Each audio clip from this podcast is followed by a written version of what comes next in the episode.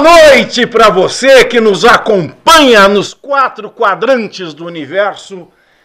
Hoje o MBL News não está em clima, não, não está em clima de velório, não está em clima de tristeza. Foi uma mera brincadeira que nós fizemos aqui e é claro, uma mera brincadeira merecida, né, para mostrar que os argumentos do bolsonarismo são desconexos e todos sem sentido e talvez até por conta do acordão que existe aí entre os poderes da República, mais especificamente entre o executivo e a cabeça do judiciário brasileiro, o ministro Dias Toffoli, que aliás é assunto da pauta de hoje e assunto sério. E se bolsonarista fosse sério, se olavista fosse sério, estaria pedindo o impeachment do Dias Toffoli e não do ministro Gilmar Mendes. É claro que muitos ali é, é, têm descaminhos, é claro que as posições do ministro Gilmar Mendes são questionáveis, ele que votou diferentemente em várias etapas não é? é sobre a questão da prisão a partir da, da, da segunda instância, ele que defendia é, a prisão em segunda, depois passou a defender em terceira e agora passou a defender em quarta, né, falando popularmente como se chamam as instâncias superiores, as instâncias especiais, é, que é o STJ e o STF, popularmente conhecidos como terceira e quarta instância. Então é claro que essa mudança de entendimentos em um período tão curto de tempo do ministro Gilmar leva a merecidas críticas, mas a cabeça da jararaca da hora é o ministro Dias Toffoli nós vamos falar sobre ele. Mas eu quero dar boa noite a você, meu caro telespectador, e também dar boa noite aos nossos convidados, a ele, o nosso mentor, o nosso guru, o Olavo de Carvalho do liberalismo, professor Ricardo Almeida, boa noite. A terra é plana. Começamos bem. E também quero dar boa noite aqui ao nosso novo convidado, ao nosso coordenador do Amapá, Adler, boa noite, seja muito bem-vindo ao sofá da EBIC. boa noite, caro Pavinato, boa noite, Ricardo, boa noite a todos vocês que estão nos assistindo. É uma honra participar dessa, desse programa que é esplêndido no Brasil inteiro, que é o MBL News. Muito obrigado, sucesso de audiência. Nós estamos batendo hoje o Jornal Nacional. Exatamente. Recebemos agora é, os instrumentos do, do, do, da medição do Ibope. Nós estamos batendo o Jornal Nacional. Chupa William Bonner e também chupa você, bolsonarista, que disse que o MBL morreu depois do dia 26 depois de um dia glorioso como, como nesse final de semana, na, na sexta-feira, dia 15 de novembro, no sábado, dia 16 de novembro, o sucesso que foi o quinto Congresso Nacional do Movimento Brasil Livre. Professor Ricardo Almeida, suas impressões sobre o Congresso. Maravilha, queria mesmo falar a respeito disso e já peço desde logo que se vocês tiverem as suas impressões, vocês pimbem para falar do Congresso quem foi aí, não sei quem foi, quem não foi. Quem foi viu um grande espetáculo de democracia, um grande espetáculo de. É, sabe, um congresso bem feito, bem construído, todo ele. É, foi bonito, o line-up foi excelente, os nomes estavam ótimos. O Congresso teve humor, o Congresso teve seriedade, o Congresso teve lançamento inusitado de Mamãe Falei para candidata à Prefeitura de São Paulo, o Congresso teve tese, Congresso teve descontração e ainda teve uma festa ao final, no segundo dia, que dizem que praticamente reeditou as Saturnalhas romanas, tanta pegação que teve nessa festa. Teve, teve, teve, ah, surubão? Teve filho. surubão? Teve surubão? Você não sabe. Eu quero saber se teve não surubão. Sabe. Eu, eu não fui, mas... Vixe, meu Deus, Deus do céu! Deus do céu! Aconteceu uma coisa grave. Não, ainda bem que a câmera tá só em você. Meu Mas Deus. pode continuar que ninguém não aconteceu nada. Olha, nada, nada, o negócio foi tão pesado que até o retrato do Eu falo, falou em surubão. Não, não mas foi. Isso, eu não fui. Eu não fui porque eu sou um sujeito você de moralidade impoluta. Não vou pra essas coisas bacanais. Mas fiquei sabendo de muitas não teve, Não teve, eu infelizmente tive, tive um compromisso fora de São Paulo. Eu tive um compromisso fora de São Paulo, infelizmente. Eu não pude ir porque aí eu não pude levar o know-how do surubão de Míconos. É, infelizmente, porque senão tinha Ah, você levado estaria muito bem esse ambientado. Mas cor- desculpe lhe cortar. Então, eu fiquei sabendo de várias histórias de várias pessoas, casais que, que se formaram, casais que acabaram, o negócio foi, pesado, né não, Adler? Foi demais, é, Tá sabendo também das coisas. Foi uma festa Mas muito enfim, swing. vol- voltemos à parte séria do negócio. É, o congresso foi muito bom. É, esse, esse congresso eu achei ele diferente dos demais. É, foi no, no mesmo lugar de sempre, um lugar tradicional, que a gente já havia feito várias vezes o congresso, o, o WTC. Mas este congresso aí, ele teve o, o diferencial, que é, que é o diferencial da fase em que se encontra o movimento. O diferencial de dar uma espécie de declaração de independência do bolsonarismo. Isso foi muito claro, muito nítido no Congresso inteiro. Então, se você pegar, por exemplo, a, a primeira palestra, a palestra de abertura, cujos slides eu organizei, o Fred fez e, e foi apresentado pelo Renan, pelo Pedro, por mim, pelo Kim e depois o discurso do Arthur.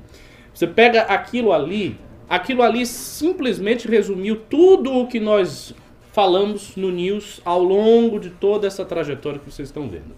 Então foi o resumo de todas as teses, de todas as observações, de todas as críticas, de tudo o que o MBL vem pensando, formulando e dizendo para vocês ao longo desse ano inteiro. Isso a primeira apresentação.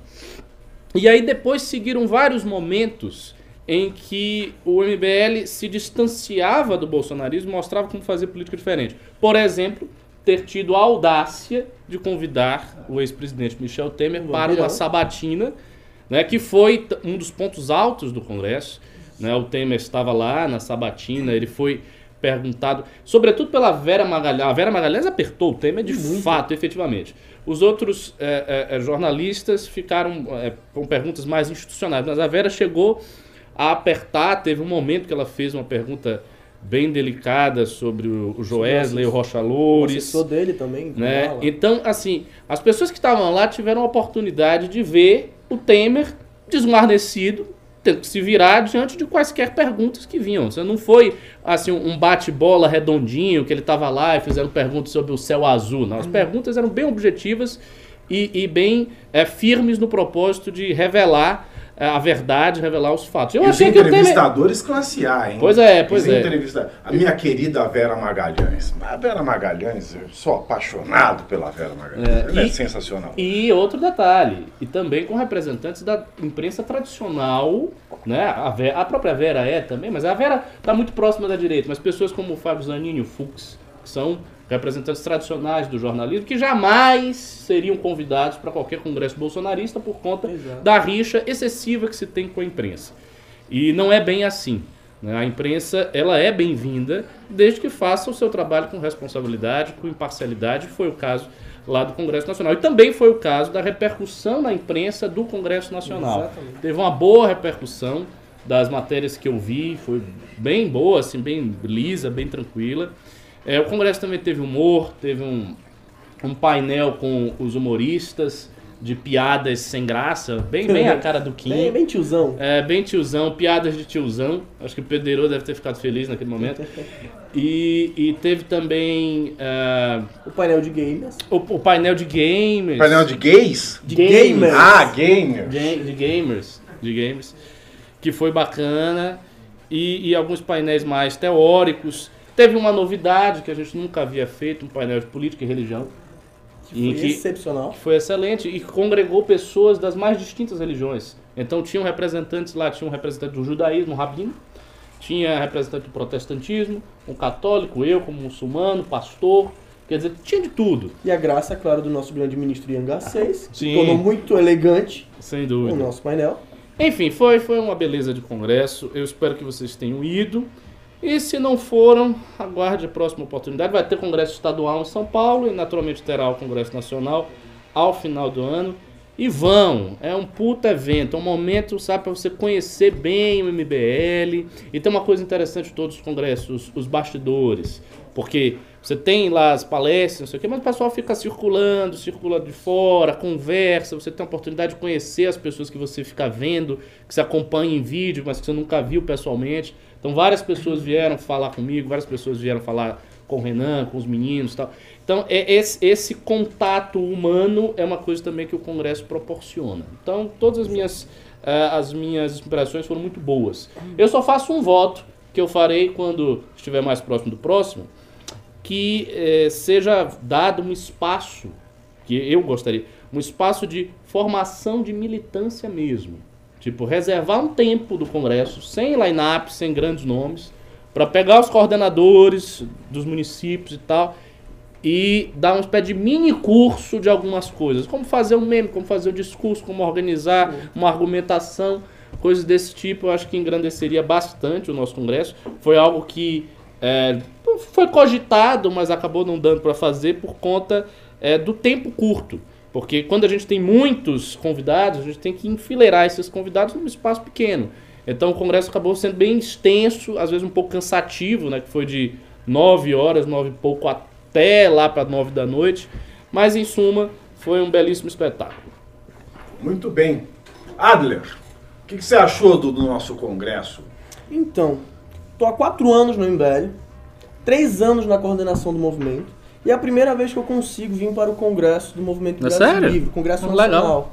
E a experiência que eu pude ver, principalmente... Com todo o dinheiro que o MBL recebe do Jorge Soros, das rachadinhas, nós nunca conseguimos pagar uma primeira classe. Infelizmente. Acho que a gente paga ele, mas ele desvia. É, eu compro ah, um carro. Tá mas então, de todo o bastidores que eu peguei, todas as conversas dos outros congressos, eu acho que o principal ponto a se elencar é exatamente o fato da rachada com o bolsonarismo de fato.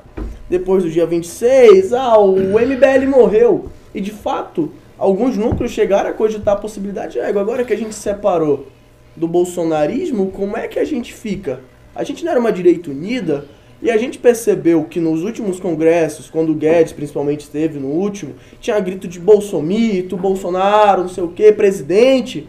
Nesse, onde tinha 1.200, 1.300, acho que chegou a quase ter 1.400 pessoas, eram liberais de fato, eram conservadores e libertários, eram pessoas assim, cara, eu sou um liberal, eu sou uma direita convicta.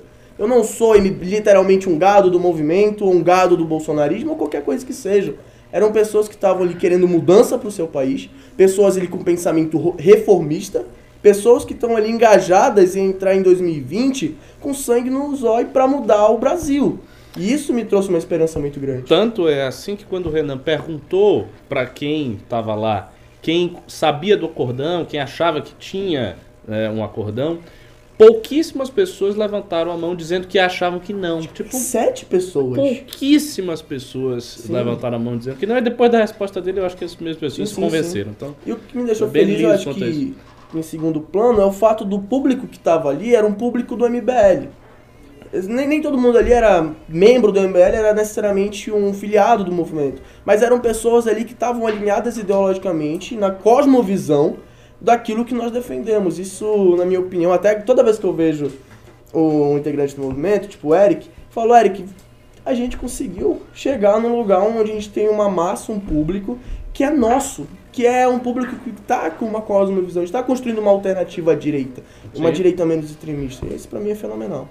É isso aí, como bem salientado aqui pelo nosso coordenador, o MBL ele se une em torno de uma ideia, a ideia de um Brasil livre. E se unir em torno de uma ideia não é se unir em torno de uma pessoa, não é se unir em torno de um líder, em torno de um Führer, como quer a Aliança pelo Brasil, que é uma descarada cópia né, do integralismo do Plínio Salgado de 1932, né, que, era o, que é o fascismo tropical. Né, isso é se unir em torno de um líder. O MBL, diferentemente disso, ele se une em torno da ideia. Ah, eu não conheço bem o MBL. Assista ao nosso documentário, leia o nosso livro, livro nosso, do Kim Kataguiri e do Renan Santos, como um grupo de desajustados derrubou a presidente. Inclusive, MBL, a origem. Olha, se você pimbar hoje, a partir de 60 reais, o preço está baixo. Foi lançado no tá? Congresso, hein? Lançado no Congresso Nacional,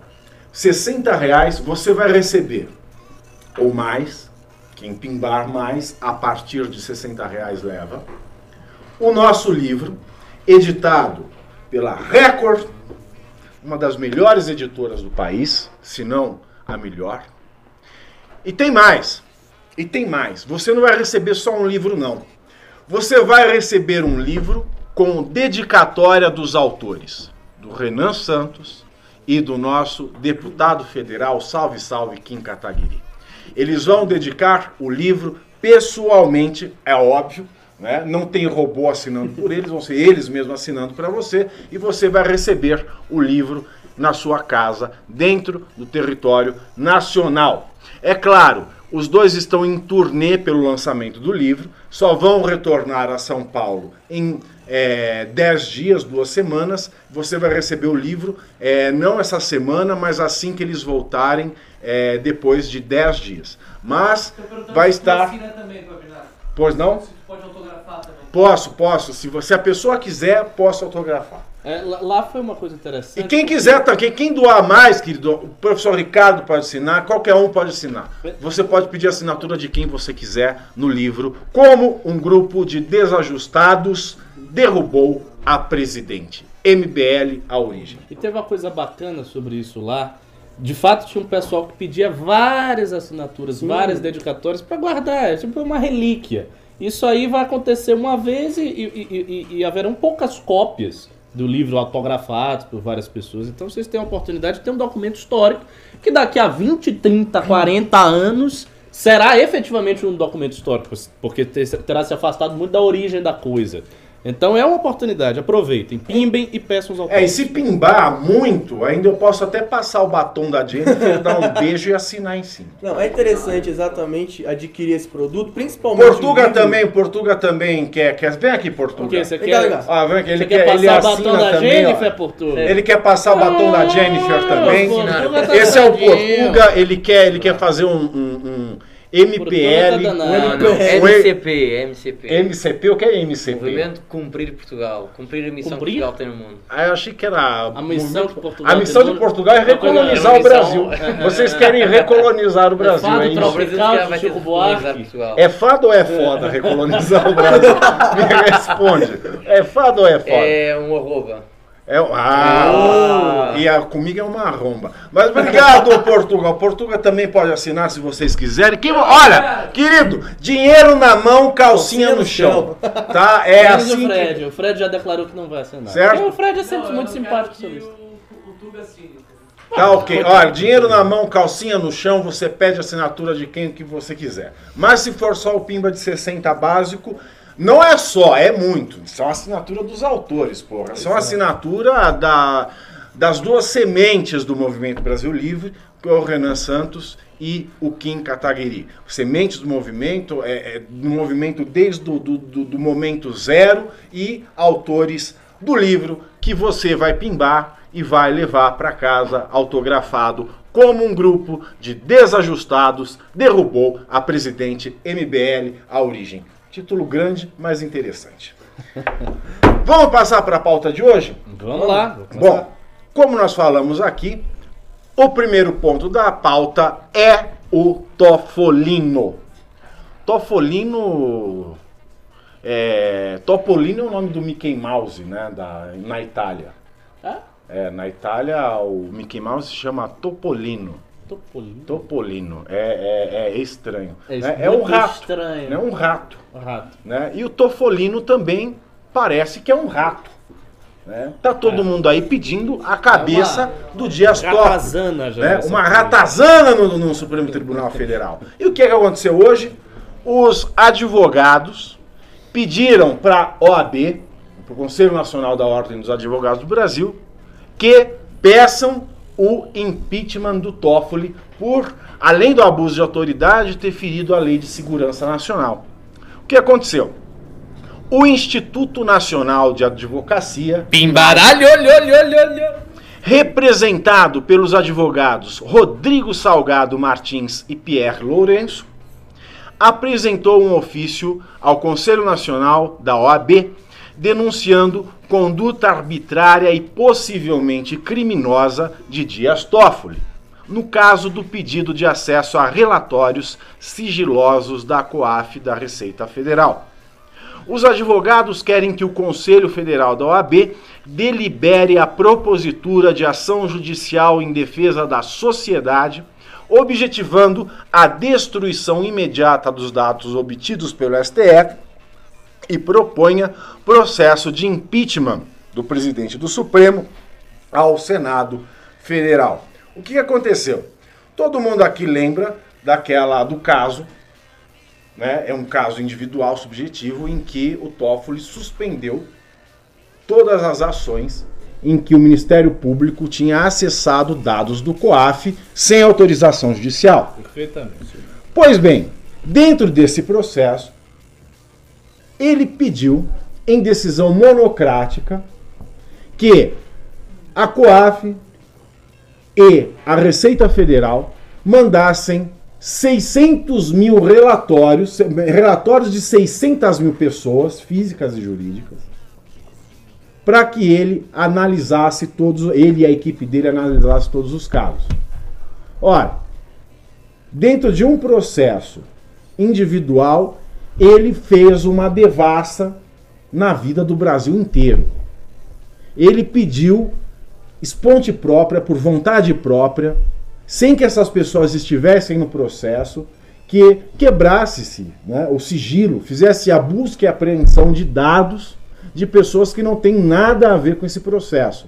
E disso ele feriu vários artigos de lei, como a, a, a, lei penal, a lei de segurança nacional e o próprio princípio da inércia do juiz. Né? O juiz, ele é o juiz, ele não pode é, é, ele não pode agir por vontade própria, ele tem que ser provocado. O juiz sempre tem que ser provocado. Ele não pode invitar, ah, hoje eu quero analisar é, tal caso. Não, ele não pode. O juiz ele tem que provocar. Tanto é que é um princípio é, em todos os países do mundo ocidental é, processual, que é o princípio da inércia do juiz. Né? Então ele, porque um dia ele acordou e quis, ele pediu, é, talvez até com fins é, de saber da vida das outras pessoas ou é, querer fazer uma, uma, uma correição é, nas atividades do Ministério Público e da Polícia Federal, não quer casos em que a COAF e a Receita tenham passado o relatório sem ordem judicial. O fato é que ele feriu frontalmente a legislação e a, o Instituto Nacional da Advocacia pediu ao Conselho Federal da OAB que peça ao Senado Federal o impeachment de Dias Toffoli. Professor Ricardo Almeida, o que dizer de Toffolino, o rato do STF? Então, eu acho que a situação está ficando cada vez mais grave, porque quando eu vejo esse tipo de notícia a respeito do STF, me parece que o STF está se tornando o Comitê Central da KGB. Né? A KGB, nos tempos áureos da Polícia Secreta Russa, era o organismo que mais detinha arquivos de todas as pessoas. Eles tinham arquivo de tudo, de todo mundo, todo mundo eles tinham arquivos. Tanto que quando o Mitrokin foi escrever o livro dele sobre o KGB, ele justamente pegou um pequeniníssimo fragmento dos arquivos todos da KGB, estudou aquilo ali e escreveu um livro cabeludíssimo sobre a organização. Então, assim, o STF já há muito tempo tem demonstrado o seu afã, a sua sanha de destruir a privacidade dos cidadãos brasileiros, de procurar saber o que as pessoas estão fazendo. Foi assim a propósito das fake news. Então foi a, a, a mesma coisa, a tônica era essa, né? nós precisamos ter acesso a isso aqui, nós precisamos ter acesso a isso aqui, porque, por razões, sei lá, de segurança jurídica, ou que seja. Agora é assim com o relatório do COAF, Quer dizer, 600 mil pessoas, 600 mil relatórios de pessoas físicas e jurídicas do COAF que ele mesmo, receita, tá? cujo poder ele mesmo limitou. Sim. Porque a sua decisão monocrática, obviamente, está na direção de limitar o poder do COAF. Então o que, que ele fez? Ele queria limitar o poder do COAF para aumentar o dele. É isso, na prática é essa. É óbvio que a direção da decisão é essa, é limitar o poder do COAF, se cacifar com o governo Bolsonaro, e ele fez isso esplendidamente, porque se tornou fiel da balança da soltura da, do Estado de Liberdade do Flávio Bolsonaro, Exato. ao que parece. Então ele conseguiu isso, conseguiu isso e deter informações que ele pode usar, sabe-se lá como. Informações de pessoas que, como você citou, não estão no processo. E o princípio da inércia do juiz é um princípio que historicamente vem para que o sistema penal, para que o sistema judicial não se torne um sistema inquisitorial em que o juiz é investido da função de inquisidor e vai lá e perquire e persegue os fatos. E é- é- essa noção de um juiz inquiridor, de um juiz inquisidor, é uma coisa fundamentalmente antidemocrática e ultrapassada há muitos séculos na doutrina jurídica. Estou certo ou estou errado, Pavinato? Há muito tempo. Muito tempo. Então, assim, ele está retornando a um paradigma de juiz que é inaceitável. Eu não sei, confesso que não sei, se isto é caso de pedir im- impeachment. Eu não sei exatamente quais são os casos previstos para impeachment de ministro do STF. Mas, intuitivamente, como apenas um cidadão brasileiro, a mim me parece muito grave o que tem sido feito. Muito grave. E eu espero que ele não tenha acesso a essas informações todas. Porque uma vez que se tenha um acesso a tudo, que a equipe dele esteja montada e já tenha feito tudo, aí acabou. Aí ninguém vai saber qual a informação que o cara tem. Não, a, a- questão é, ele já teve acesso, Ele já teve já acesso. teve é, ele esse fez- pedido da Ele INAD. fez o escrutínio de Esse tudo. ainda não, não teve tempo. Não teve. né? Até porque é é humanamente impossível ele e a equipe 600 dele é, olharem 600 mil casos é, da noite para o dia. né? Isso aconteceu, o pedido foi anteontem, né? e esse pedido da, da INAD aconteceu hoje. É, o que acontece é que é, o COAF, que mudou de nome, né? foi para o Ministério da Economia e mudou, mudou a, a sigla, né? não se chama mais, mais COAF, eu esqueci o nome, a sigla agora. É, ele mandou o arquivo com uma chave de acesso. A Receita já mandou sem chave de acesso nenhuma. Já mandou um arquivo em que ele pode acessar sem chave de acesso. Aí a INAD pede a destruição dos arquivos. Ele fala, como é que você destrói um arquivo virtual? Impossível. Fala, tem você já copiou, não, Cópia, já tem, tá em tem pendrive lugar, de é, tera, 2 tera. e- É, isso, é- isso- isso é fato. Isso é um fato. bem- Tem- não, é. não é, é difícil você falar em destruição, é porque o, o código, né? Eles são códigos, eles são da- do, do- do meio do, do século passado.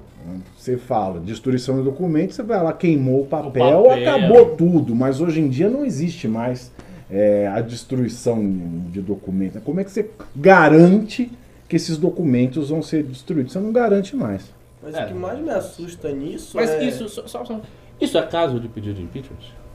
Ah, sim, Olha, uma ótima dúvida. Se você embasar pela lei de, de segurança nacional, é um caso é, de impeachment dele.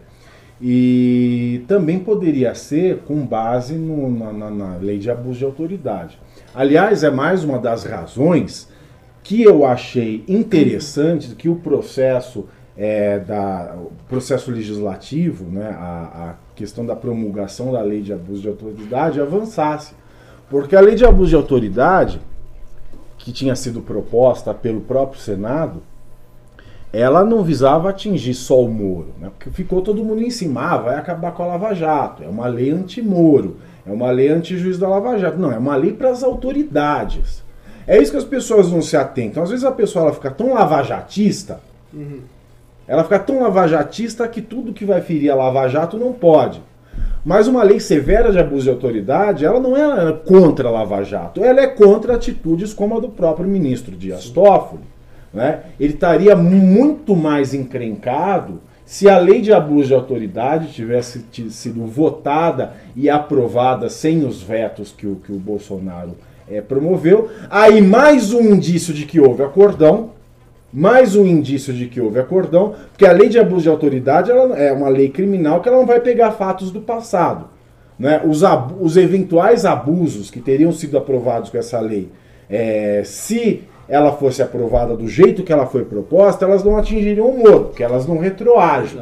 Né? Uma lei é pior, menos benéfica, ela não retroage é, no tempo, mas ela avança, ela vale dali em diante, da promulgação é, é, em diante, depender da vacatio, vacatio legis, porque às vezes a lei é promulgada, mas ela só passa a ter vigência depois de um certo tempo, um mês, seis meses, um ano.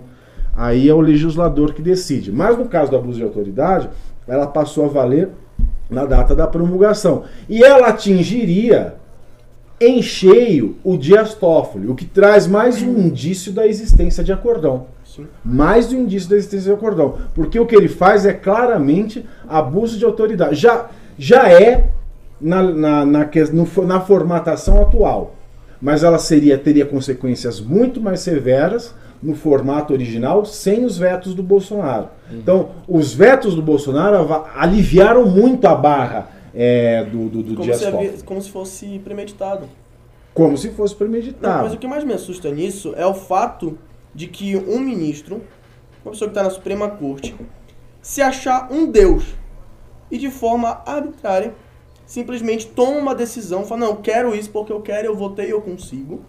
E quando a gente pega no, no momento da história em que a gente tem um STF, e eu não digo a instituição, e sim as pessoas que estão lá hoje, que são simplesmente pessoas que estão se endeusando. Como o caso daquele ministro, quando a advogada chamou ele de você, deu um chilique no meio da sessão, no meio Marco da Aurélio. Marco Aurélio. Exato. Então Aquela a gente mole precisa...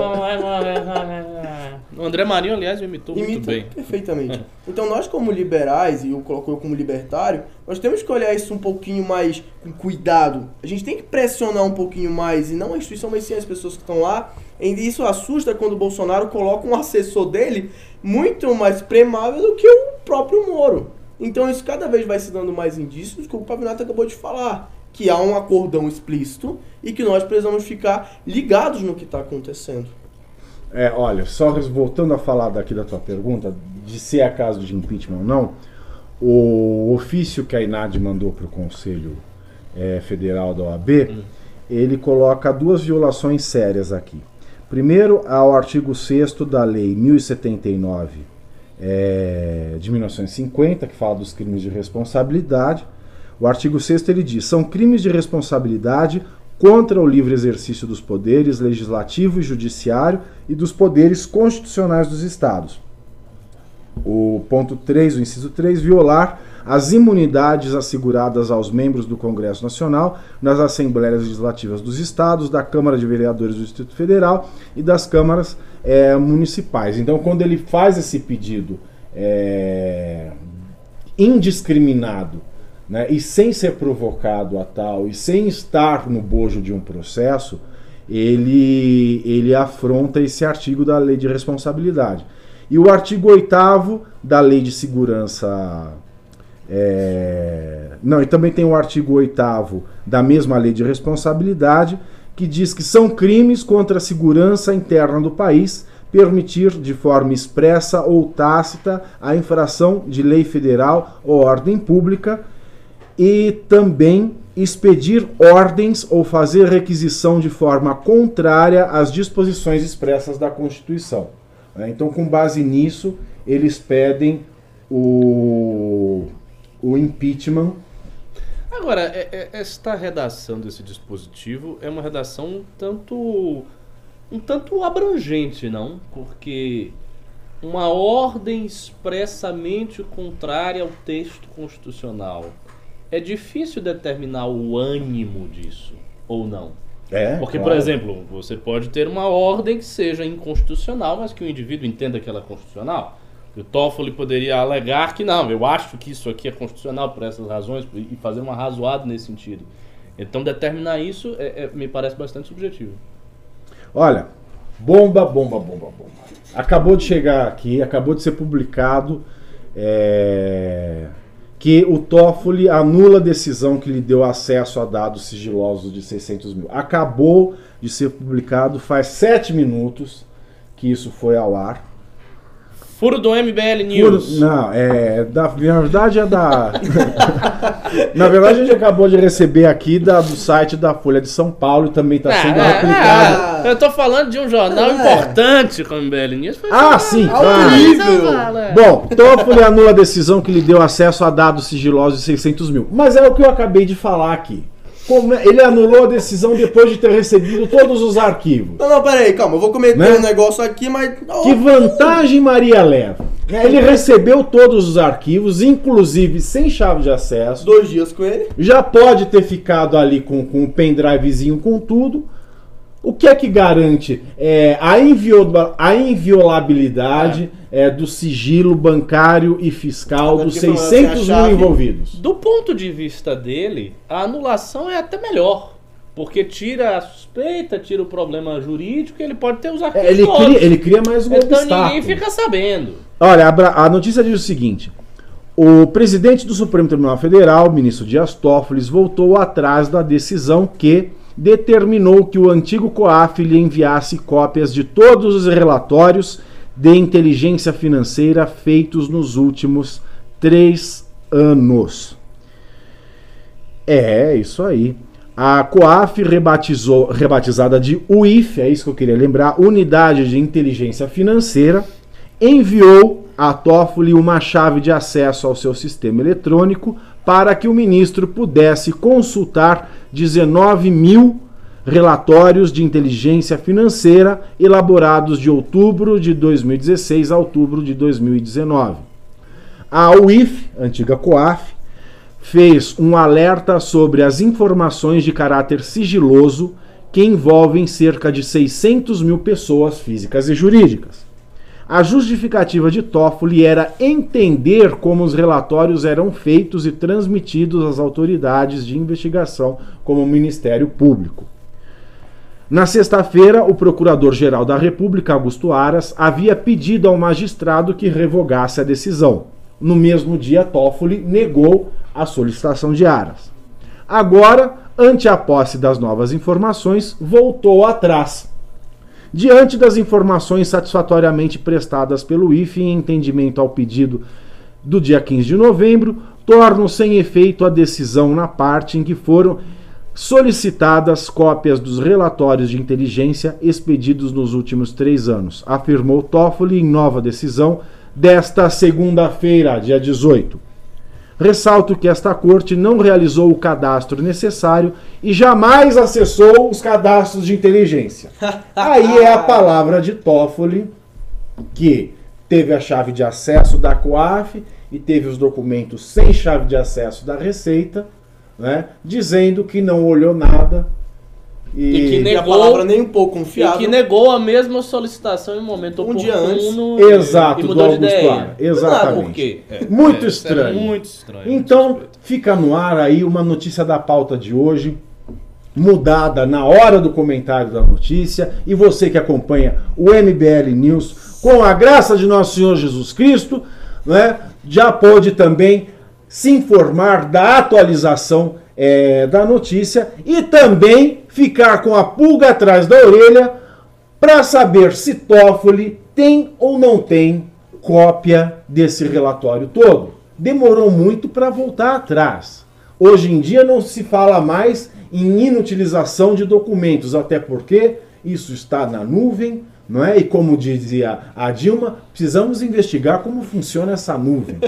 né? Lembra que a, que a Dilma disse isso? Clássico. A clássica da Dilma. Ninguém sabe como funciona essa nuvem. O Dias Toffoli sabe. Eita. Exatamente, e, e- e certamente se aproveitou é, é, disso aí. Bom, Ô, Pavinato, tem uns pimbas aqui sobre esse assunto, ó. vamos lá, vamos aos pimbas sobre esse assunto. Então, ah, e você que não pimbou ainda, pimbe já, como diria o falecido Walter Mercado, que morreu há duas semanas atrás. É, Walter Mercado, né, uma das bichonas mais famosas da televisão mundial, com seu bordão Ligue já, e agora eu vou adotar o Pimbe já. Você que não pimbou, Pimbe já para levar o nosso livro Como um grupo de desajustados derrubou a presidente, autografados pelos seus autores Renan Santos e Kim Kataguiri, a partir de 60 reais. Quem pimbar mais, leva o livro e quem pimbar muito tem direito a pedir também é, a assinatura é, dos outros membros do MBL que desejar. tá Ó, o certo? Rafael- Posso até se pimbarem, se pimbarem mais de 250, certo? Eu posso beijar e lamber a página e assinar meu nome em cima. Vamos aos pimbas. Isso é um ótimo incentivo, Pavinato, obrigado. É, Muito. o, o Rafael J. Hall doou 10, 100 reais e está levando um livro. Ele falou assim: assinaturas do Renan, Kim, Pavinato, Ricardo, Adler, o Portuga e quem tá puxando o chat hoje também. Muito bem. Isso aí. Muito Ok. bem. Se o senhor for o grande vencedor, assim o terá. Peço apenas Não, mas ao é- Fred que anote o, o pedido. Pavinato, pra todos os pimbas, tá? Acima de É, pra 60 a gente vai dar pimbas, é- um não é um livro. leilão. Não é um leilão. Ah, para todos os pimbas. Olha que notícia boa. Para todos os de pimbas acima de 60, 60, levou o livro tá levando o livro. Olha só. Promoção Dona Maria pimbou 60, levou o livro como um grupo de desajustados derrubou a presidente. MBL a origem. Só que é o seguinte, 60 reais é a dedicatória dos alunos, que já é muita coisa, que já é muita coisa, assinaturas do Renan Santos de Cataguiri, e a partir de 100 reais você pode pedir quem mais você quer que assine o seu livro. Temos mais pílulas, Fred? Temos, temos sim. É, o Henrique Barbosa, ele doou 5 reais, ele falou, advogados pedindo a cabeça do Toffoli? Imagino quantos deles estão nessa lista do COAF. Parece até que a água bateu na bunda. Depois ele doou mais dois reais. Se o do Vera Cruz estiver no meio, ele endossa. Muito bem. Interessante. O interesse pessoal é sempre o ma- maior estímulo para você fazer alguma coisa. Sem dúvida. Individualismo. Sem sombra de dúvida. Agora eu pensei que o Walter Mercado morreu, né? Morreu. Se ele tivesse sobrevivido mais Ele que, alguns... sobre... ele que, que ressuscitou um passarinho quando era Se ele tivesse sobrevivido mais alguns anos, poderia ser guru do próximo governo. Poderia. Com certeza. Exatamente. Facilmente. Morreu Exatamente. num momento muito inoportuno. Exato. Você sabe que o, o, o guru do, do Peron, não é? Ele era astrólogo, né? O Lopes Rega. Ele, ele era, ele era foi segurança do Peron. Depois ele deixou de ser segurança para ser cantor de tango, não deu certo. Virou astrólogo, fez uma pastral da Isabelita Peron, que caiu de amores por ele e se tornou o guru é, do próprio Peron e criou, inclu- inclusive, sob o último governo do Peron, o comando de caça ao comunismo. Muito parecido com o nosso astrólogo, né? É, estrategicamente colocado na Virgínia, né, para falar qualquer bobagem e a citação de qualquer processo contra ele só chegue depois que ele morra. né, então ele nunca vai conseguir ser processado sendo posto na Virgínia por conta da, da legislação local de como chegam as cartas rogatórias. Porque carta rogatória, para quem não mora no país, o juiz de qualquer processo aqui no Brasil tem que mandar a carta de citação para o lugar em que o réu mora. Então ele morando na Virgínia ele não vai receber nunca. Então por isso de lá ele pode falar a barbaridade que ele quiser sem consequência jurídica nenhuma. Muito interessante. E o Walter Mercado aí seria um bom guru, né? Para o próximo eh, mandatário do país. Mas vamos de mais pimba, Fred. Na verdade, não tem mais sobre o assunto. Não tem mais sobre o assunto. Vamos continuar na pauta. Congresso? Sobre o Congresso Ah, então vamos lá, manda lá, manda lá, manda lá. Bom, sobre o congresso, tínhamos aqui a Marisa Riga, ela doou 600 ienes japoneses, ela falou parabéns pelo congresso. Valeu. É, depois teve também o Francisco Moro, ele doou 5 reais. Na opção assinatura do canal, diz que membros terão acesso aos painéis do Congresso. Vocês sabem dizer a partir de quando estarão disponíveis? Olha, Fritz, essa semana com certeza. Amanhã a gente já vai começar a soltar isso lá no canal pago. Beleza? É, bom, era isso sobre o Congresso. Próxima pauta. Bom, próxima pauta então. Relator do Senado mantém prisão em segunda instância no pacote anticrime. O senador Marcos Duval, do Podemos, do Espírito Santo, amém, manteve no pacote anticrime que tramita no Senado a prisão após condenação em segunda instância. O relatório a ser apresentado à CCJ da Casa, obtido por o antagonista, também prevê execução imediata da pena após condenação pelo Tribunal do Júri de primeira instância, que julga réus nos casos de homicídio doloso. Em primeira instância. É, primeira instância. Após a confirmação da condenação pelo Tribunal de Segunda Instância, em que fica exaurido o exame de fatos e de provas, o princípio da presunção de inocência resta mitigado, pois é vedado o reexame de matéria de fato em sede de recurso especial ou extraordinário. Argumento parecer. Na Câmara, onde tramita uma versão paralela do pacote anticrime, o grupo de deputados formado por Rodrigo Maia esvaziou o projeto, retirando, entre outros pontos, todas as regras que obrigavam o cumprimento da pena e pagamento de multa após a condenação em segunda instância. O texto do Senado ainda não foi submetido à votação, mas, ao menos por hora, não só mantém a prisão após segunda instância, como elimina uma brecha prevista no texto original enviado pelo próprio Sérgio Moro, que permitia ao condenado continuar recorrendo em liberdade. A proposta do governo dizia que o tribunal da segunda instância, excepcionalmente, poderia deixar de autorizar a execução provisória das penas se houver questão constitucional ou legal relevante cuja resolução por tribunal superior possa levar à provável revisão da condenação. Esse trecho foi deletado do relatório de Marcos Duval, repito, no Senado. A regra flexibiliza sobremaneira a obrigação da execução provisória da pena após a condenação em segunda instância. Além do que, o condenado pode se valer de interposição de habeas corpus ou reclamação para suspender seu cumprimento no caso de eventual ilegalidade, diz o relatório. Quanto à prisão após a condenação pelo júri de primeira instância, o relator opinou favoravelmente, lembrando que, quando há recurso para o tribunal de segunda instância, não há possibilidade de absolvição, somente de novo julgamento. A Constituição Federal prevê a soberania dos veredictos da instituição do júri, mais um fundamento que legitima a produção de efeitos da decisão desse tribunal, diz o relatório.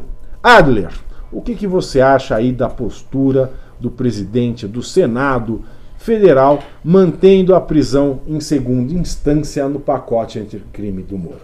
Presidente do Senado. Estamos sem retorno. Presidente do Senado, certo? Presidente do Senado. O, Presidente é, do Senado. Não, Não. O senador Não, Marcos Duval. O senador Marcos. Duval, exato. É o relator. Certo. Cara, eu acho interessante no, no fato de, de ser mais fácil, talvez, de ser aprovado. Mas de contraponto, eu não, não, não consigo entender se isso pode prejudicar tanto a PEC quanto a PL do Kim. Por estarmos atirando de, tanto que é, de tudo que é lado e não conseguimos concentrar em um só objetivo. Talvez isso, isso seja um, um demérito, né? De a gente colocar em outro lugar. Mas eu acho que talvez não seja inválido por tentarmos de alguma forma é, manter a segunda instância. Então talvez toda tentativa seja válida porque é algo muito importante para a moral do país.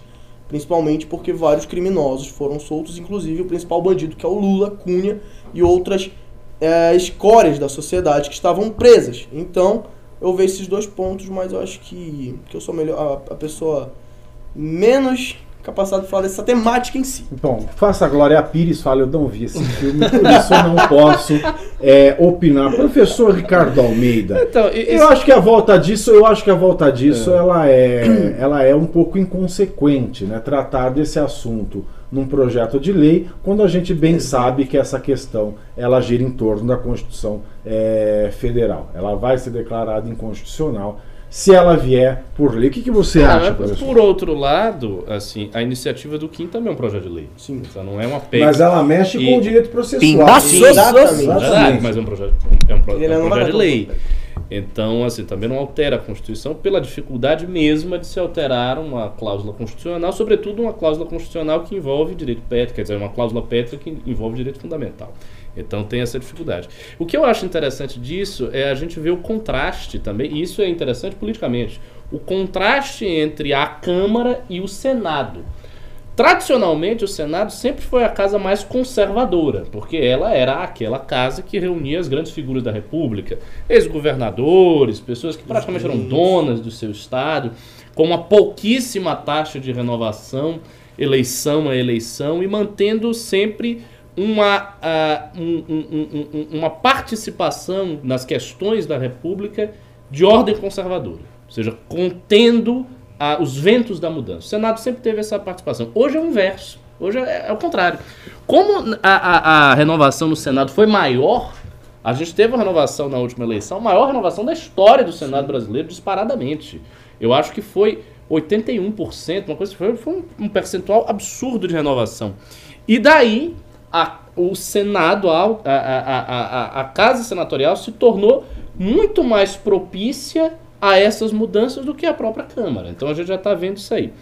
O que eu acho do mérito? Eu acho que é, colocar isso no pacote anticrime, manter isso no pacote anticrime, não prejudica a pauta da prisão de segunda instância, porque várias iniciativas correm paralelamente. Então, eu não vejo exatamente prejuízo de uma para outra. Não é como se os senadores, os parlamentares, eles tivessem que se concentrar exclusivamente numa e depois não se concentrar nas outras. Isso não faz sentido. Na verdade, eles vão votando, a coisa vai passando e, e- e o que passar primeiro resolveu. Então, para mim, é, não, é, não é problema nenhum, não é prejuízo nenhum. É, eu só fiquei um tanto é, preocupado, e eu, aí eu tenho uma discordância também subjetiva, é com a questão do tribunal do júri em primeira instância. Né? Porque assim, o princípio, a gente tem um princípio do duplo grau de jurisdição. Então, eu não sei se como é que isso seria é, contornado. É, é- é verdade que ele cita aí que no caso do tribunal do júri não se pode mais absolver, tem que ter um novo júri. Mas ter um novo júri é também um direito do cidadão. O cidadão ele tem que ter esse direito. Então, eu acho que a gente também não pode chegar ao extremo de querer aplicar um princípio de lei e ordem a todo custo e atropelar todas as garantias constitucionais, as garantias que estão aí no ordenamento jurídico há muito tempo, com o intuito um tanto quanto afobado de que a prisão em segunda instância seja possível. Gosto da ideia de se alterar o significado da expressão trânsito em julgado. Porque quando você altera isso aí, você passa a entender que os recursos especial e extraordinário têm um caráter de ação rescisória. Pelo que eu fiquei sabendo do Rubinho e da sua explanação. Então, nesse caso aí, você mantém a coisa mais ou menos intocada, com uma alteração que é de ordem doutrinária e semântica. Então, a expressão trânsito julgado passa a significar outra coisa. Ela passa a ter um outro entendimento ali, que me parece já foi entendimento da Suprema Corte, já foi ente- entendimento do STF. Eu acho que a certa altura da trajetória do STF em relação a esse tema, o STF considerava que os recursos especial e extraordinário tinham efeito de, de, de ação rescisória ou não. Exato, é Não, essa não é? inteligência. Exatamente. Essa é inteligência dizer, do projeto. Isto já houve, isto já aconteceu, já houve essa interpretação, portanto, nós não estaríamos nem sequer falando em uma mudança muito radical de doutrina. A gente estaria falando num retorno de um entendimento doutrinário que já existiu no Brasil, que já foi esculpido pela Suprema Corte. E, e isso está presente também eh, no, no pacote de crime como você leu. Então eu não, ve, eu não vejo eh, problema nenhum. Para mim, a questão única que eu teria uma divergência natural seria com a questão do júri, que, que isso, se fosse eu, Pimba, teria tirado isso so, aí. so. E de fato, a, a passagem do, do, do, do PL original que foi tirada é uma passagem muito ambígua mesmo, porque faculta ao juiz poder tomar uma espécie de decisão discricionária em face de uma questão constitucional ah, que poderia revogar, que poderia. Mas o juiz você pode dizer que pode, porque como é que você vai saber? Como é que a pessoa de antemão vai saber que uma questão de direito levada aos tribunais superiores não poderá alterar a- o entendimento, não poderá absolver o réu? Isso, isso, isso é sempre possível.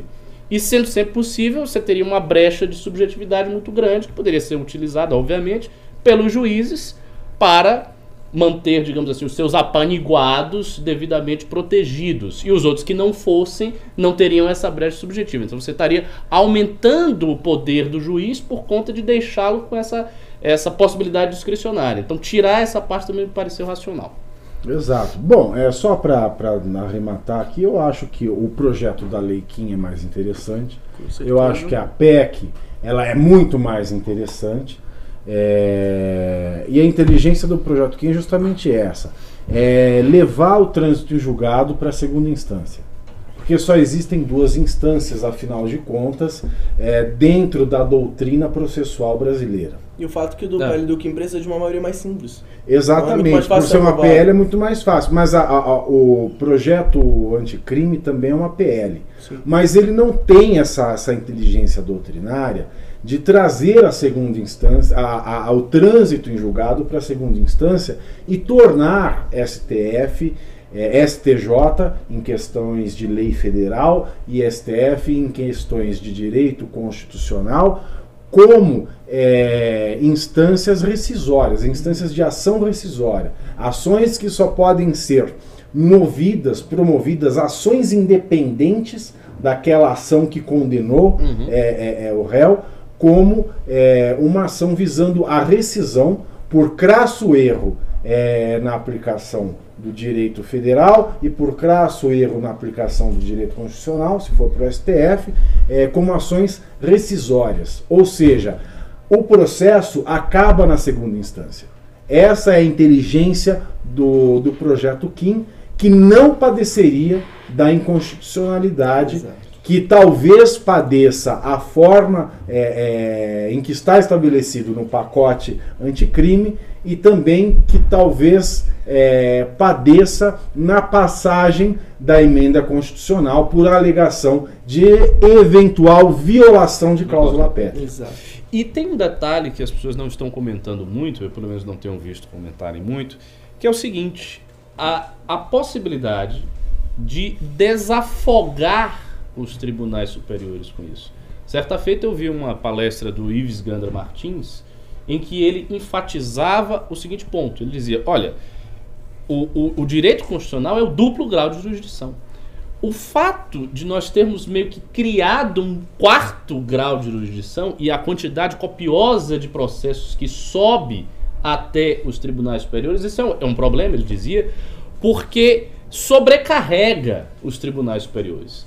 Então, ele, ele falava nessa, nessa palestra que o- o- os tribunais superiores deveriam se concentrar apenas nas questões maiores. Então, que o STF deveria se concentrar nas questões maiores, que envolvem a constitucionalidade, que são questões quase que, que, que de país, de república, e menos no trato de qualquer processo individual. Que foi uma coisa que, que se tornou assim por conta, acredito eu, desse excesso de garantias que acaba levando todo o processo naturalmente para os tribunais superiores. Então, uma consequência possível também seria a facilitação do próprio trabalho dos tribunais superiores, reduzindo a quantidade de processos que chegariam até ele.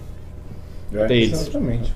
Exatamente. Temos pimba desse, dessa matéria de direito penal, Sir Fred. Hoje a pauta está muito jurídica, tá? Ah, é por negócio isso que assim. eu tô aqui. Deveria fazer o, o, o, o Nils, você, o Rubinho e o Alan Egami. É verdade. É verdade. É, não tem, não. Tem vários pimbaços sobre o livro. Então Temos vamos aqui- lá, vamos, vamos, vamos ver esses pimbas. A Lari comenta, doou 60 reais, tá levando aí o, o livro, ela pediu aí uns autógrafos. Pavinato, por que não foi no congresso? que eu tive um compromisso inadiável que já estava é, é, agendado antes do agendamento do Congresso. né? Então foi, foi uma fatalidade que não se repetirá, não se repetirá nos próximos municipais, estaduais e nacionais. É, depois Thiago Cardoso doou 50 reais, o congresso foi muito bom, parabéns. Conheci o Fred, depois até o velho do MBL no After. E ainda fui no After After. Só cheguei no hotel quando estava amanhecendo com uma garrafa de Jack Daniels na mão. Loucura, hashtag amazing. Isso aí, dizendo fiquei que o negócio foi sabendo- bom. Fiquei sabendo que, que, esse after foi. Ô, O after foi tão maravilhoso que eu estava no barzinho, amanhecendo. Eu soube que Paris Hilton esteve lá. Não, eu, assim, o bar já tava fechando, todo mundo, Adler, vamos embora, vamos embora, não quero ir, quero ficar aqui. Cara, foi, foi muito legal o o Pegou fogo o cabaré. Pegou fogo. Vamos lá, Fred. Vamos lá. Frice Somoron doou 60 reais. Infelizmente, mesmo morrendo de vontade, não pude ir ao congresso. Mas pelo menos posso levar então o livro autografado. Não rola um acordão para ter o autógrafo do Ricardo e do Pavinato também? Ô, louco, Claro, será? vamos lá, gente. Autografa tudo ver. Claro. É Considere aí. Feito. Também tivemos aqui o Nils Ale- Alexandre Bergsten. Doou 60 reais. Sou de Feira de Santana, na Bahia, e Um quero, beijo assina- para a Feira de Santana. quero a assinatura do Kim, Renan e do baiano Ricardo, que admiro muito. Fui Isso aluno aí. de Olavo por anos, mas acompanho com muita admiração o trabalho de vocês. Parabéns. Se Que Olavo, maravilha, se que Olavo o seu cozinho, ninguém tem nada com isso. Maravilha. Então, um abraço aí pra Feira de Santana e certamente terá a minha assinatura. Agora, como é que a gente vai fazer? Porque são muitos pedidos. Tipo, você vai, você tá anotando, O você Fred- vai fazer uma Vai, vai, lista. vai dar tudo certo, Ricardo. Ele deve Tá, estar tá tomando tudo nota. bem. Olha Vai tudo certo. Quando mandarem assinar, Se não der certo, o Fred. É, exatamente. Pronto, é isso aí, Pavinato. Continuando. Vamos lá. Voltando aqui para a nossa pauta do dia, nós temos que o Bolsonaro ele aguarda melhora no clima político para enviar a reforma administrativa. Ou seja, não vai enviar nunca? Se depender Exatamente. dele A do Carluxo, não vai é nunca. essa. Nessa segunda-feira, hoje ele afirmou que não há pressa para o envio da reforma administrativa. Ele diz que prefere é, esperar um momento de menos atrito, né? Oh. Ainda falou, né? Está no forno, está no forno, pô. Pra que tanta pressa? Não entendo. Ele nunca entende nada, né? Quem entende, na verdade, é o posto piranga. E você veja, o cara tá pedindo pouco atrito, mas até a maneira como ele fala Gera é um atrito. pouco grosseira, né? Né? Não tô entendendo, tô apressando, que negócio é esse? Tá com pressa? Fala- ele fala do presidente do próprio partido que tá queimado pra caralho. Né? Ele desfaz o próprio partido pra criar o, o Aí ele partido fica- Aí integralista. fica olhando assim, é, parece que o clima tá meio tenso. Não estou entendendo. É. O que que tá acontecendo? tá acontecendo Alguém deixou aqui? esse clima tenso? Quem é?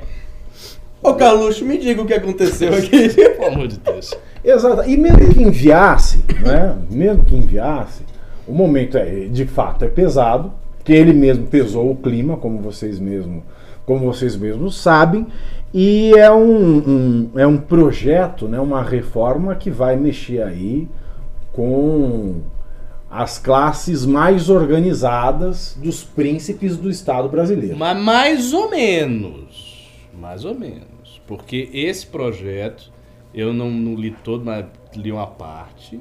Tem exceções vergonhosas que não deveriam ter sido colocadas de classes e corporações muito bem posicionadas na sociedade brasileira. Por exemplo, ele exclui da questão da do tecnicamente, oh meu Deus, a- a- a- o congelamento de progressão de carreira em caso de emergência, o congelamento de progressão de carreira em caso de problema fiscal, ele exclui carreira do Itamaraty, Exército e Forças Policiais e, se não me engano, membros do Ministério Público e tem mais outra.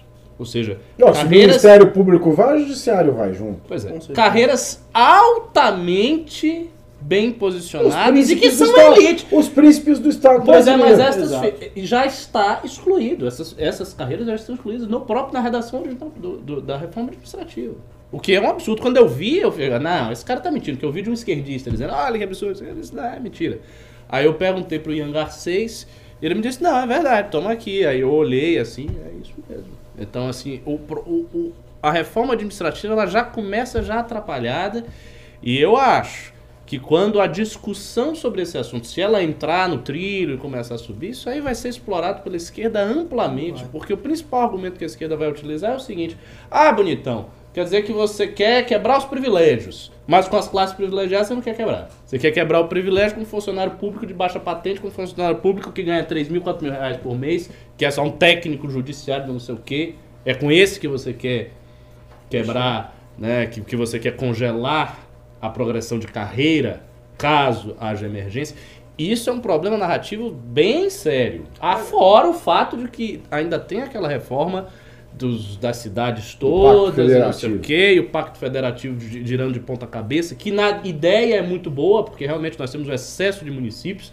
Tem município pra cacete no Brasil, sem necessidade, municípios que não conseguem se manter financeiramente, isso é fato. Mas, politicamente, é muito difícil passar, porque os prefeitos estão lá todos nas cidades. Exato, e na véspera de uma eleição municipal. Exato. Exatamente. Adler, o que você você vai ser afetado no seu cargo público, né? Com Pela reforma administrativa que ainda está no forno e não vai ser mandada para o Congresso por falta de romance. Ele, ele vai ser candidato à prefeitura do Amapá. A prefeitura do tá- dono do estado. Olha, você candidato a prefeito do estado.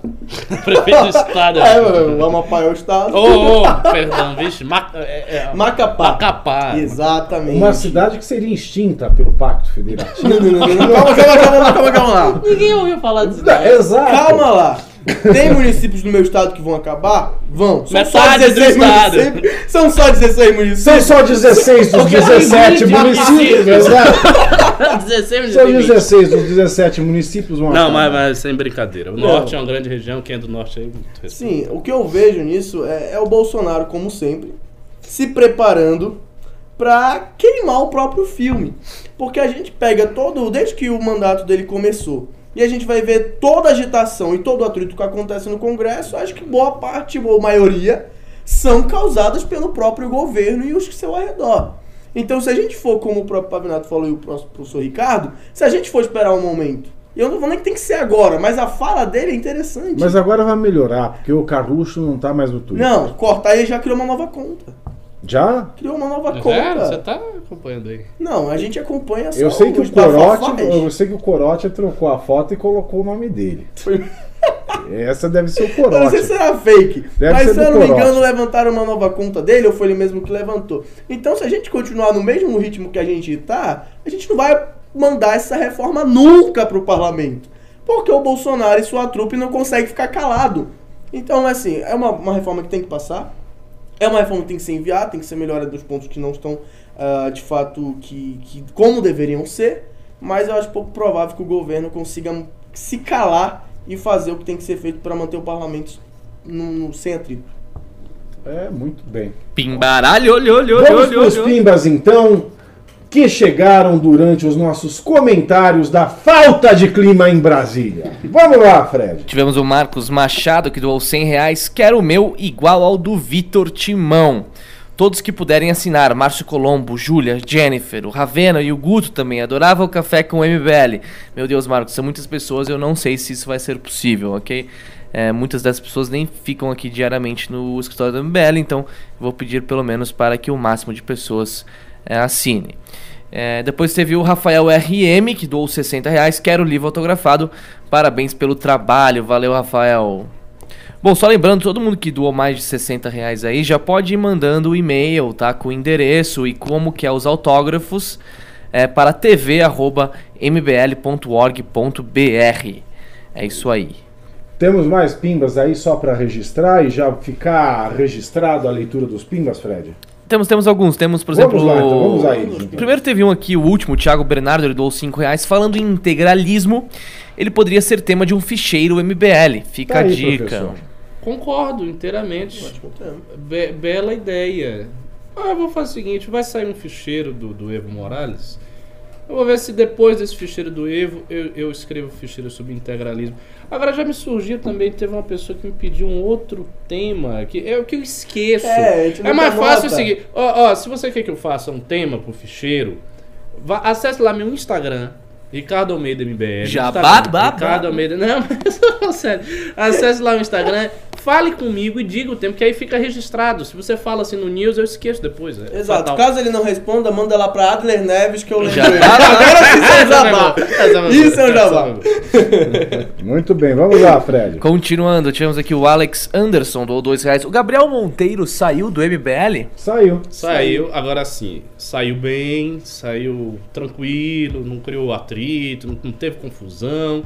Até agora tá tudo ótimo, o pessoal é, mandou mensagem de apoio, agora você segue seu rumo, a gente segue o nosso, mas sempre na diplomacia e na tranquilidade. Se, se mantiver assim, maravilha. Eu tive a oportunidade de conhecer o Gabriel Monteiro em Belém, naquele congresso que nós dois estivemos palestrando. E o Gabriel é uma pessoa assim que se você parar meia hora pra conversar com o Gabriel, você vai perceber que ele é uma pessoa maravilhosa. Eu também acho, uma pessoa extremamente bem intencionada que de fato quer mudar o Rio de Janeiro. E sejamos sinceros, tem potencial para mudar o Rio de Janeiro.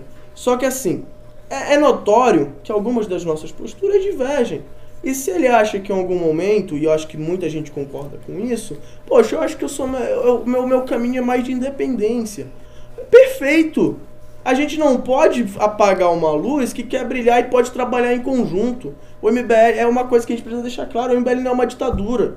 O MBL é um lugar onde pessoas que têm um mesmo pensamento de ver política e fazer política querem estar. Conservadores, liberais, libertários. Mas tem momentos em que a nossa postura talvez diverge e seja melhor eu atuar independente, mas em conjunto em alguns momentos. Então eu achei até é, saudável Sim, a maneira o que ele fato saiu. Uhum. dele ficar independente e a forma que ele saiu. Porque mostra a gratidão que ele tem pelo movimento e o caráter do Gabriel Monteiro, diferente de muitas outras pessoas que saíram falando besteira. É, mas é, gente que sai era falando MBL. besteira, é gente mal comida.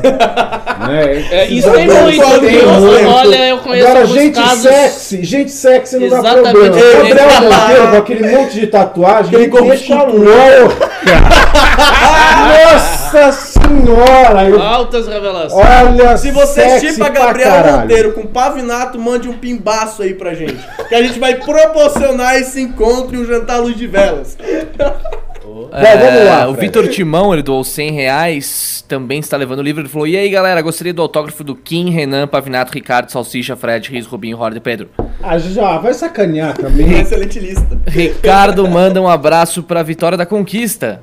Abraço pra vitória da conquista. Parabéns, MBL, admiro o trabalho de vocês. Valeu aí o Vitor Timão. Também tivemos o Flávio Almeida, que doou outros 100 reais. Ele falou: opa, também quero. Lembra que Opa. todo mundo aí que tá doando mais de 60 já manda o seu endereço Nós. e quantas assinaturas querem para Não esqueça de mandar um e-mail pra TV. arroba mbl.org.br. Exatamente, não esqueça. Depois não vai reclamar que não recebeu. Exato. Tá? E vó- repetindo aqui: os livros vão ser mandados assim que Renan e Kim retornarem Exato. da turnê de lançamento. Ou seja, São semana Paulo. que vem, ok? Ok? Ok. Não é amanhã? Não é amanhã. É quando eles voltarem? Ai! Nossa senhora! Meu Ah, Deus. tem Olha- que posicionar esse Não, negócio tem que melhor. posicionar esse negócio Fique com você. Temos aqui, vou ficar, vou ficar segurando aqui, abraçar Grande nosso grande Alessandro Mônaco. É isso aí. Desculpa. Continuando aqui o programa.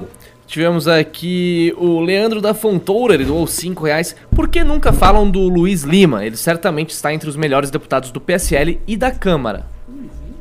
Eu não, não acompanho. Eu também não Confesso acompanho. que não acompanho. Talvez porque ele seja um dos melhores. Aí não gere tantas Exato. notícias Exato, ruins e a eu gente não, fica eu sabendo. não vi esse filme, não posso Esse aí- opinar. esse aí Glória acontece Pires. muito.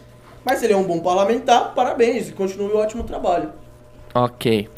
Ahn, tivemos aqui também o Alberto Seabra, ele doou 2 reais. Patrimonialismo, professor Ricardo. Isso! Exatamente, era patrimonialismo, exatamente. Ok. Mande lá a mensagem também no Instagram, que aí você me lembra. É sério, eu esqueço. Eu de fato esqueço. Mensagem no Instagram. Também teve aqui a Thelma ML, ela doou 5 dólares, que hoje, inclusive, tá valendo muito, Thelma, né? eu não sou gay. O que falam de mim são calúnias. Meu bem, eu parei. Ah, eu tinha que falar isso. Não peguei, é, peraí. É a música do Ney Mato Grosso. É que vocês são muito novos. Ele cantava Thelma, eu não sou gay. Era o máximo essa música. Mas desculpa, isso é piada pra velho entender. E eu tenho que entender que eu estou aqui falando com jovens no MBL News e parar com essas referências dos anos 70. Bom, vamos lá, Fred. Pavinato, eu Desculpa espero cortar. que você melhore. É, Referência pois é. interna. Pois é. Continuando, é, a Thelma falou o seguinte: o que acham do ministro super educado da educação e a sua simpatia pela monarquia? Nossa senhora. Vai trouble! É. Ministro vai trouble! Rapaz, esse cara. Este, este cara consegue ser mais. É, Não, muito o mais governo, a boquiroto do que administração Bolsonaro. Bolsonaro não tem um dedo bom Bolsonaro perto do Weintraub é um lord inglês. Bom, o dedo É da tipo, educação é é o Olavo, né? Com Como é que pode ser bom o dedo Não, do mas o Olavo? A última do Weintraub foi aquela, né? Dizendo que ele preferiria estar num estábulo onde a sua a égua desdentada e não sei o que da sua mãe estaria. Isso não é a resposta que ele deu. Então, o cara. Você Cara, vê que é, é bizarro, propício para educação. Pois É é. propício para educação. Não, e a admiração dele pela monarquia, isso aí eu acho de menos. O sujeito pode admirar. E, na verdade, quando chegou o feriado, ele não disse que, ah, eu sou a favor da volta da monarquia, até porque seria impossível.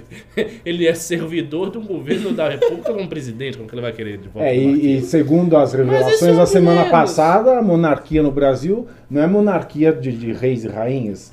Seria o governo das monas. Monarquia.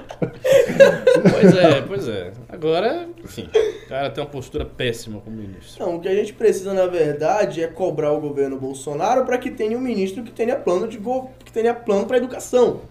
Foi muito bem dito no Congresso, e eu quero ressaltar esse ponto, Bendito, louvado seja. que no nosso Congresso a gente falou, a direita, infelizmente, não tem plano para as outras áreas. Mas o problema do É, governo Kim- é, É, que o o, governo- olavismo, o olavismo, que é a ala ideológica, é a sustenta bem ou mal, né?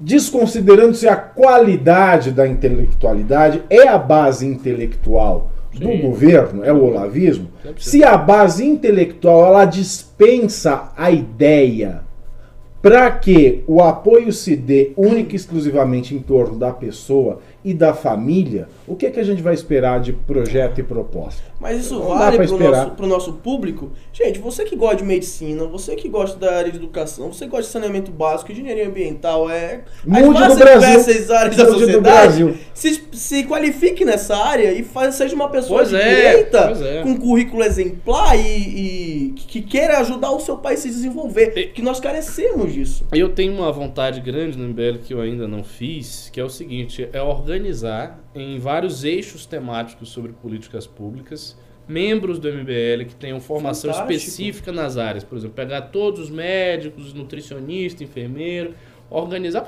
até num grupo de WhatsApp, para a gente começar a discutir soluções é, sobre os problemas do Brasil de uma perspectiva liberal, de uma perspectiva conservadora, a partir da experiência de gente que é especialista daquela área e, portanto, tem autoridade para falar.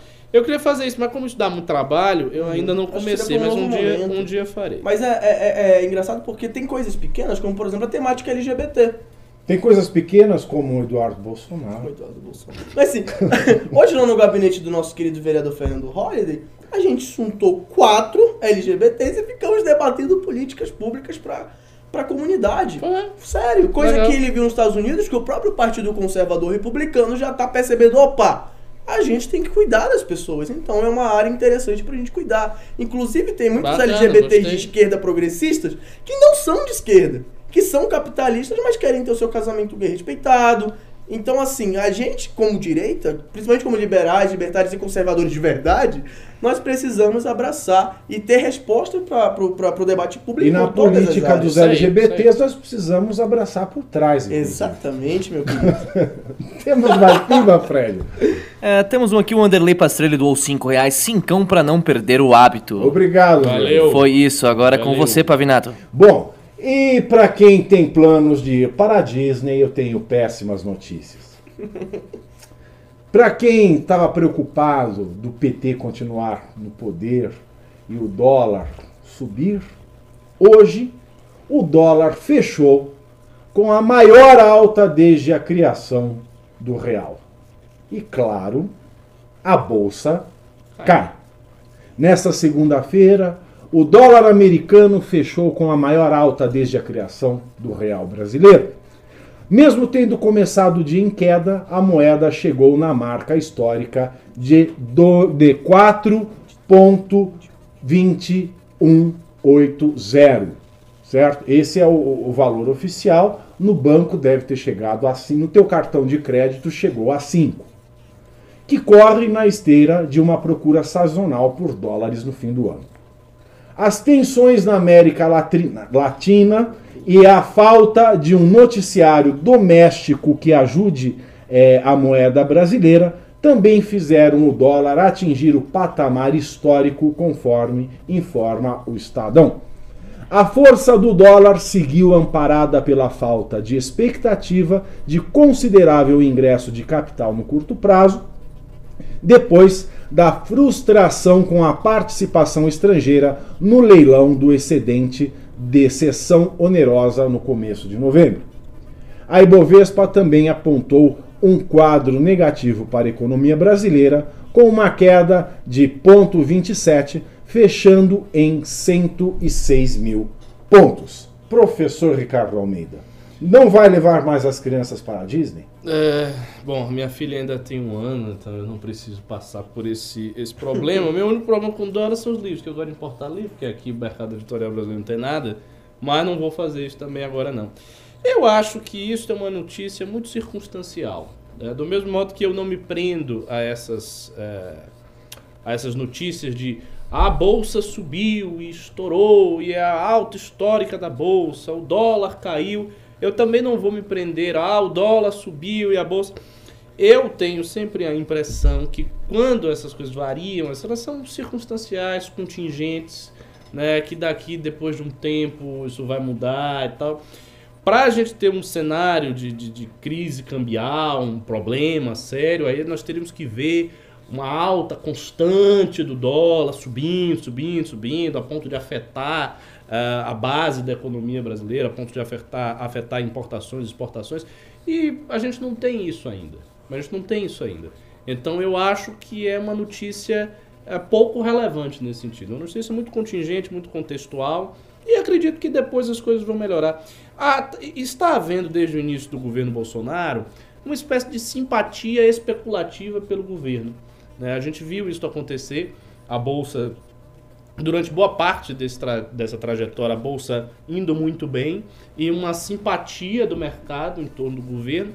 Acho que ela não acabou, acho que a simpatia do mercado está longe de, de ter terminado, mas por outro lado, eu não acho que isso por si só seja um indício de que o Brasil irá sair da estagnação econômica em que ele se encontra. Os principais medidores de estagnação e, e da, da situação econômica é propriamente o crescimento do PIB. Não é à toa que no FMI, nos organismos internacionais, o crescimento do PIB é o principal medidor disso aí. Até houve a tentativa de mudar esse medidor e de colocarem um medidor mais subjetivo, IDH e tal, a questão da desigualdade, para dizer que assim, a gente não pode medir a situação econômica de um país apenas pelo crescimento, porque esse crescimento pode ser desigual e ele pode não se refletir bem na situação das pessoas. Mas o fato é que ainda hoje o PIB é o grande medidor da situação econômica do país. E o PIB do Brasil está com previsões estacionárias praticamente. Então a gente está numa situação de estagnação, não é mais uma situação de crise como era lá atrás, mas é uma situação de estagnação. E o fato da bolsa crescer ou decrescer não altera em nada isso aí, a meu ver. É, eu penso da mesma forma. Enquanto a gente manter esse alto e baixo, alto e baixo, querendo ou não, já, já dá pra. Eu não vejo com um, um sinal de alarde ou de, também de vitória. Fica no mesmo pensamento que o Ricardo. Exatamente. E vamos então aos pimbas. Não tem mais. Não tem mais pimbas? Nós já lemos todos os pimbas? Na verdade, tem umzinho aqui, o Anderlei ah, não Pastrelho. podemos, não podemos deixar de ler. O Anderlei Pastrelho, ele doou mais 10 reais, ele falou, dezão agora, dá quinzão então. Inclusive, os, Obrigado. os libertários que estão assistindo o MBL News É. e têm simpatia por um coordenador libertário, dois Ah, é! pimbas. Olha, Olha pô, vocês querem fazer o seguinte? Querem fazer um debate meu com o Adler sobre Aí imposto é também quer me roubo? humilhar ao vivo? Ah, vamos Ricardo? fazer, ué. Tem um libertário, tem uma capa aqui. Vamos lá, um debate imposto é roubo, que adoraria fazer esse debate. É Bora? mesmo? Bora, quer? Ah, Vamos, antes vamos da- embora. seis Antes minutos, de Ricardo. No improviso. Hã? Hã? Em seis minutos. Perfeito. Perfeito. Adler, por que imposto é roubo? Exatamente porque não faz sentido alguém pegar um bem seu sem a sua permissão. É básico. É, Inclusive, meu debate nunca é. Ah, imposto é roubo. Não, é óbvio que imposto é roubo. O fato é se ele é legítimo ou não roubarmos as pessoas para manter a sociedade viva. Esse é um argumento, é um, é um debate extremamente válido. Mas falar que argumento é que, que imposto não é roubo não tem lógica alguma. A partir do momento que o governo ou qualquer pessoa tira um bem seu através de grave ameaça ou através de violência, acabou. É roubo. Não tem como multiplicar estupro com outro tipo de tipificação. A partir do momento que alguém vai de tua liberdade, vai de tua propriedade, barbata. Pronto. Então, o debate é exatamente se ele é necessário ou não para existir uma sociedade. E professor Ricardo, por que imposto é- não é roubo? O problema desse argumento é que ele chega à conclusão de que o imposto é roubo a partir apenas de uma característica do imposto, que é uma característica que o imposto compartilha com o roubo, a coercitividade. Sim.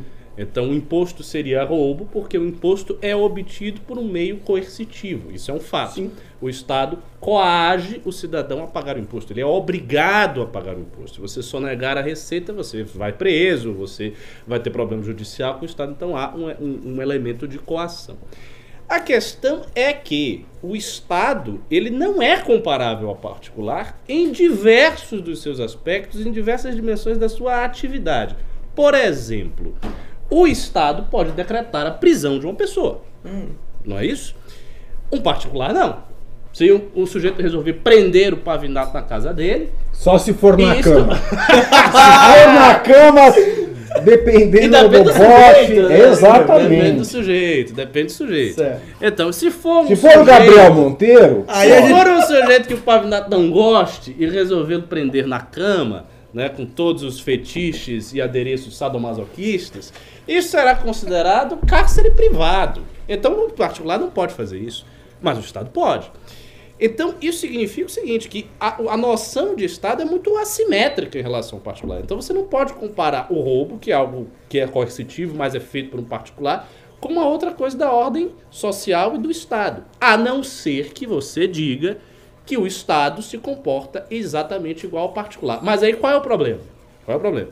Daí você tem que ter um outro argumento para justificar a equiparação do Estado com o particular. Você não pode simplesmente repetir, não é equiparado porque tem a coercitividade. Não. Porque eu vou dizer, ah, tem a coercitividade, mas o Estado tem várias atividades que têm coercitividade e isso é legítimo, as pessoas veem como legítimo, porque o Estado não se comporta como particular. Quando o Estado diz, por exemplo, que você não pode estacionar numa determinada área, isto é uma determinação também coletiva. Essa é uma determinação também esculpida nas leis. Não é um, um flanelinha que diz, ó, meu amigo, aqui você não pode estacionar, não, tira esse carro. Se você não tirar esse carro, a gente vai aprender ou vai jogar uma pedra. Ele não pode fazer isso, porque ele é um particular. Então, percebe? É, você teria que dar um argumento a mais para justificar a simetria entre o Estado e o particular. O argumento seria É, o seguinte: exatamente. o Estado pode ser trocado por uma empresa privada. E a coerção, claro que vai ter coerção a partir do momento que alguém fere os direitos naturais. Vou, vou te dar um exemplo. Vamos supor que o Ricardo rouba minha carteira aqui e ele precisa ser. co- Roubei coagido seu por ca- celular. Ah, meu celular, roubou meu iPhone. Uh! Agora ele precisa ser punido. A Olha, ele tem um momento- iPhone. A partir do momento em que ele fere o meu direito natural, rouba a minha propriedade, ele tem que ser coagido. Isso é cultural. E se torna, principalmente sociedades mais separatistas, municipalistas, vamos dizer assim, a gente tem pessoas que entendem que contrataram um governo privado, que entendem as regras desse governo, e a partir do momento, eu gosto muito de, de uma frase que diz, a partir do momento que você fere, fere os direitos naturais de outras pessoas, você não é mais digno de tê-lo. A partir do momento que você frede o Você direito das frede os pessoas, direitos naturais, você não é mais digno de tê-lo. Então esse seria o argumento, É, o seu. o problema desse argumento é o seguinte: você está falando que, olha, a gente pode comparar o Estado ao particular porque existe a possibilidade de você ter um governo por uma empresa privada. Sim. Primeiro, não é certo que exista essa possibilidade. Sim, não, sim, não, não, concordo, não, não, não, concordo, claro que é concordo, assim. Primeiro, não é certo que exista essa Concordo. possibilidade. Se não há essa possibilidade, o argumento cai desde o princípio. É, e existem vários indícios de que, se esta possibilidade existe, ela é muito remota porque ela não está sendo exercida de modo geral. Você observa a história da humanidade, você não vai ver go- muitos governos particulares. Você vê até, por exemplo, tribunais de arbitragem, ou seja, certas situações, em certos aspectos muito limitados, lugares muito limitados, em que você tem uma transferência de algumas funções judiciais, algumas funções que são tradicionalmente exercidas pelo governo para os particulares, mas como algo muito pontual e muito secundário em face de toda a história da humanidade. Então, pontos. Exatamente. É Último, por último, isso, último, é por último, isso, último. é por isso que você não. deve cobrar um debate sobre imposto é roubo, imposto não é roubo, com Adler e o professor Ricardo, e é por isso que esse problema não existiria na monarquia, mas não no governo dos reis e rainhas, mas no governo das monas, e é por isso que eu agradeço aqui a presença iluminadora do nosso libertário coordenador do Amapá de José Sarney, Adler. Muito boa noite, Adler. Boa noite Obrigado por estar conosco. Quero dar uma mensagem para os nossos telespectadores dos quatro quadrantes do universo plano. Muito obrigado a todos vocês que acompanharam o MBL News, que pimbaram para ajudar esse movimento a continuar desenvolvendo o trabalho. Sigam nossas redes sociais. Pimbaralho, olha, olha. MBL Amapá e Adler Neves. E refutando o capitalismo sempre vai funcionar. Isso aí, vamos ler o Pimbaralho e vai passar as palavras finais do professor Ricardo. Vamos lá. Fred. Alessander Mônaco, sim, ele apareceu. Alessandro,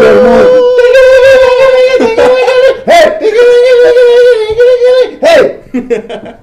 Ok. É, ele, falou o se- ele falou o seguinte: só pelo comentário do Adler sobre políticas públicas para o público LGBTQIA. Hashtag amazing. Monarquia! Isso aí, Alessandro Mônico. Vamos lutar pela monarquia, o governo das monas. grande príncipe de Mônaco. Isso isso aí. aí. E a professor Ricardo Almeida, muito obrigado pela sua presença iluminadora e sapientíssima. Suas palavras finais. Bom, boa noite para vocês. É, as minhas palavras finais é o seguinte: eu espero que o próximo congresso seja um congresso que a gente não precise nem demarcar a independência do bolsonarismo, porque o bolsonarismo já estará tão fraco que já não será nem mais assunto. É isso que eu espero. Concordo. Exatamente. E boa noite para você, meu querido. Amanhã estaremos aqui às 20 horas no nosso canal e nas nossas redes sociais trazendo informação fresca e muito bem analisada. Amanhã você também vai ter oportunidade de pimbar e levar o seu livro Como um grupo de desajustados derrubou a presidente? MBL, a origem. O seu exemplar, autografado pelos autores Kim Kataguiri e Renan Santos. E se você pimbar mais de 100 reais, ainda pode escolher quem mais dar a sua autografadinha no seu exemplar. Amanhã tem mais pimbas, amanhã tem mais MBL News. Boa noite, um beijo pra vocês e pra quem é velho como eu, lembrando da vovó Mafalda. Tchau, tchau, tchau. Eu vou viajar. Tchau, tchau, tchau. Logo, logo vou voltar. Muito obrigado. É isso aí, muito obrigado aí pela presença. Só lembrando as pessoas que doaram então mais de 60 reais, que mandem um e-mail para tv.mbl.org.br com o seu endereço. E os que pimbaram mais de 100 reais com todas as assinaturas que vocês quiserem, ok? Não esqueçam de colocar lá no e-mail. É, tivemos aqui uns pimbas de última hora. O José Augusto Padovese doou 10 reais. Parabéns pelo congresso. Congratulações especiais ao professor Ricardo pelo excelente painel sobre religião. Abraços. Professor Ricardo tá aqui do meu lado, está falando, pô, muito obrigado aí pela presença, José Augusto no Congresso. Gabriel Custódio também doou dois reais, ele pediu um debate sobre o MEC, porque o Kim e o Arthur foi muito ruim. Infelizmente, dois reais não paga nenhuma resposta, Gabriel. É, o, o Ricardo falou que achou, que achou um debate bom, porque foi difícil, porque improvisaram aqui, tô fa- falando... blá, blá, blá. Também tivemos aqui uma, um pedido é, privado aqui do coordenador do MBL de Itu, o Bruno. Ele pediu para divulgar o congresso, não, fórum, Fórum do Berço da República, que será dia 23 de novembro lá em Itu. É, tá dizendo que é das 19 às 13 horas, só que eu acho que está errado no, no folder, eu acho que eles colocaram ao contrário, então deve ser as- das 13 às 19 horas. A entrada é gratuita lá no Círculo Italiano em Itu, Fórum do Berço da República, em Itu, com presenças de Mamãe Falei, Fernando Horde, Renan Santos, Ricardo Almeida e outros. Outros. É isso aí. Muito obrigado pela presença de todos. Espero que tenham achado um péssimo programa. E até a próxima!